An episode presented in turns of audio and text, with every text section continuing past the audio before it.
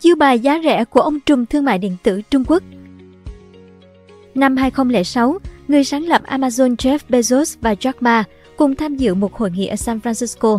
Lúc đó Alibaba đang nổi lên mạnh mẽ và giành chiến thắng trước gã khổng lồ thương mại điện tử Mỹ ở thị trường Trung Quốc. Và sau 17 năm, Amazon lại phải đối mặt với một thách thức mới, đó là PDD Holdings, công ty mẹ của nhà bán lẻ trực tuyến Pinduoduo và sàn thương mại điện tử giá rẻ Temu. Tuy nhiên, đằng sau sự thành công với định giá hàng tỷ đô la, công ty này phải đối mặt với hàng loạt cáo buộc về phần mềm độc hại, chất lượng hàng hóa, cũng như những lời chỉ trích về các chiến lược tiếp thị thái quá và văn hóa làm việc khắc nghiệt. Nếu yêu thích video này, bạn hãy tải ứng dụng sách tin gọn để ủng hộ nhóm nhé. Cảm ơn bạn rất nhiều.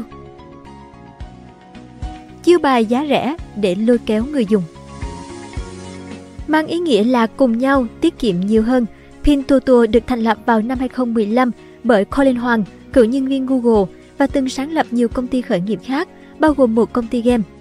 Ban đầu Pintuoduo chỉ bán hàng tạp hóa giá rẻ, sau đó nhanh chóng đa dạng hóa sang các danh mục sản phẩm giá thành phải chăng khác. Với kinh nghiệm startup công ty game, Hoàng đã đặt Pintuoduo trên một con đường khác với Alibaba và JD.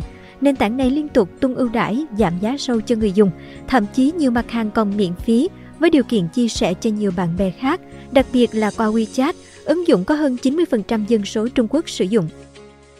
Những năm đầu, thậm chí các sản phẩm được bán trên Pintuoduo có giá rẻ tới mức được so với rác. Người dùng chẳng ngại bỏ một chút tiền để mua một đống đồ mà nhiều khi họ không sử dụng. Nhờ đó, Pintuoduo đã phát triển rất nhanh trong cộng đồng WeChat với các link tặng mã giảm giá lan truyền nhanh chóng thông qua các hội nhóm, đặc biệt nhóm người lớn tuổi ở nông thôn. Ngoài ra thì WeChat Pay cũng giúp trải nghiệm mua sắm thuận tiện hơn. Người dùng có thể sử dụng ví WeChat của họ để mua các mặt hàng giá rẻ, lược bỏ các bước rườm ra như liên kết tài khoản ngân hàng. Sau khi có được lượng người dùng khổng lồ ở vùng quê Trung Quốc, Pintuoduo bắt đầu hướng tới người dân thành thị giống như Alibaba và JD. Đến 2017, doanh thu hàng năm của Pintuoduo đã vượt 100 tỷ nhân dân tệ tương đương 13,9 tỷ đô la Mỹ chỉ sau Taobao và JD. Cùng năm đó, Pintuoduo dần chuyển người dùng từ WeChat sang ứng dụng của riêng mình. Sự tăng trưởng như vũ bão này đã đưa sàn thương mại điện tử niêm yết tại New York vào năm 2018, chỉ 4 năm sau Alibaba. Chúng tôi không đặt mục tiêu trở thành Alibaba tiếp theo, Pintuoduo đại diện cho một mô hình hoàn toàn khác. Mọi người có thể gọi tôi rẻ tiền, nói rằng tôi chỉ là một người mới bắt đầu, nhưng chắc chắn không thể phớt lờ tôi, Hoàng tuyên bố. Ông khẳng định chiến lược cốt lõi của công ty không phải là rẻ mà là thỏa mãn cảm giác nhận điêu hời cho người dùng.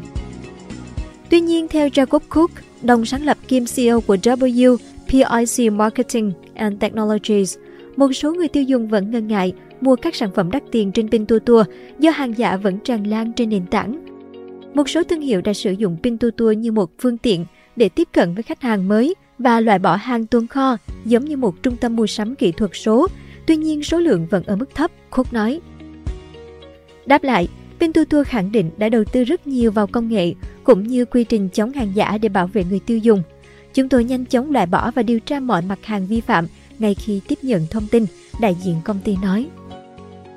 Năm 2019, Pintuoduo đã tìm cách rũ bỏ hình ảnh hàng chất lượng thấp, hàng giả bằng cách khởi xướng kế hoạch trợ cấp 10 tỷ nhân dân tệ. Cụ thể, sàn thương mại hỗ trợ tiền mặt cho các nhà bán lẻ để đổi lấy việc bán hàng giá rẻ hơn. Các khoản giảm giá của Pintuoduo ưu tiên sản phẩm cao cấp như iPhone. Đây là chiến thuật rất quan trọng vì hãng đã thành công thuyết phục nhiều người dùng rằng họ có thể tìm thấy hàng chính hãng với mức chiết khấu trên Pintuoduo. Tôn chỉ của Pintuoduo là bảo vệ người mua. Người mua có thể được hoàn tiền ngay lập tức mà không cần phải trả lại hàng nếu có phàn nàn về hàng hóa. Đây là một trong những chiến lược giúp Pintuoduo giành được người dùng và tạo khác biệt với đối thủ. Banh trướng ở Mỹ nhờ chiêu đốt tiền cho marketing.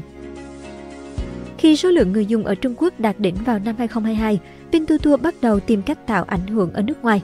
Lần đầu tiên ra nước ngoài của tập đoàn là vào tháng 9 năm 2022 bằng cách ra mắt Temu tại Mỹ, một thị trường mà Alibaba từng cố gắng nhúng tay nhưng không thành công. Với khẩu hiệu mua sắm như một tỷ phú, Temu đã vươn lên dẫn đầu bảng xếp hạng cửa hàng ứng dụng mua sắm ở Mỹ chỉ sau vài tuần.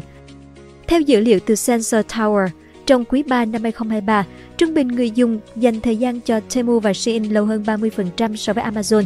Temu cũng là ứng dụng mua sắm miễn phí được tải xuống nhiều nhất ở Nhật và Hàn trong vòng vài tháng kể từ khi ra mắt hồi tháng 7 2023.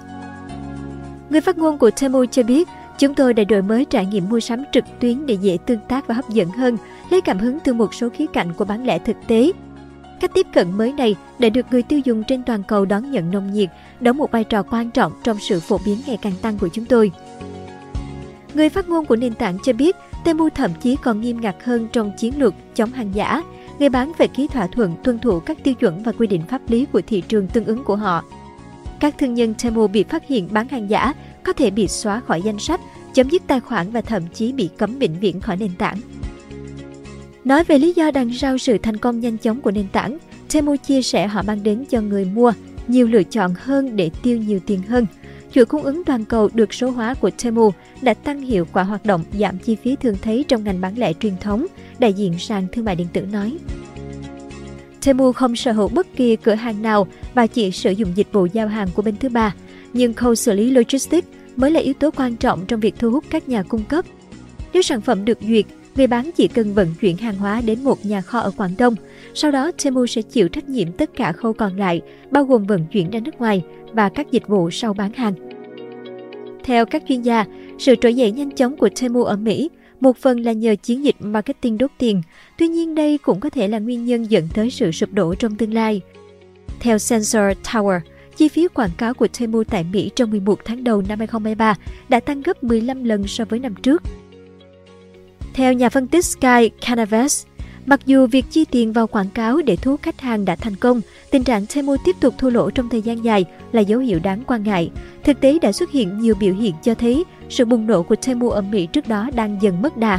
Người dùng hoạt động hàng tháng của hãng đã tăng đều đặn từ tháng 1 đến tháng 10 2023, nhưng lại giảm khoảng 1 triệu xuống còn 63,7 triệu người trong tháng 11 2023.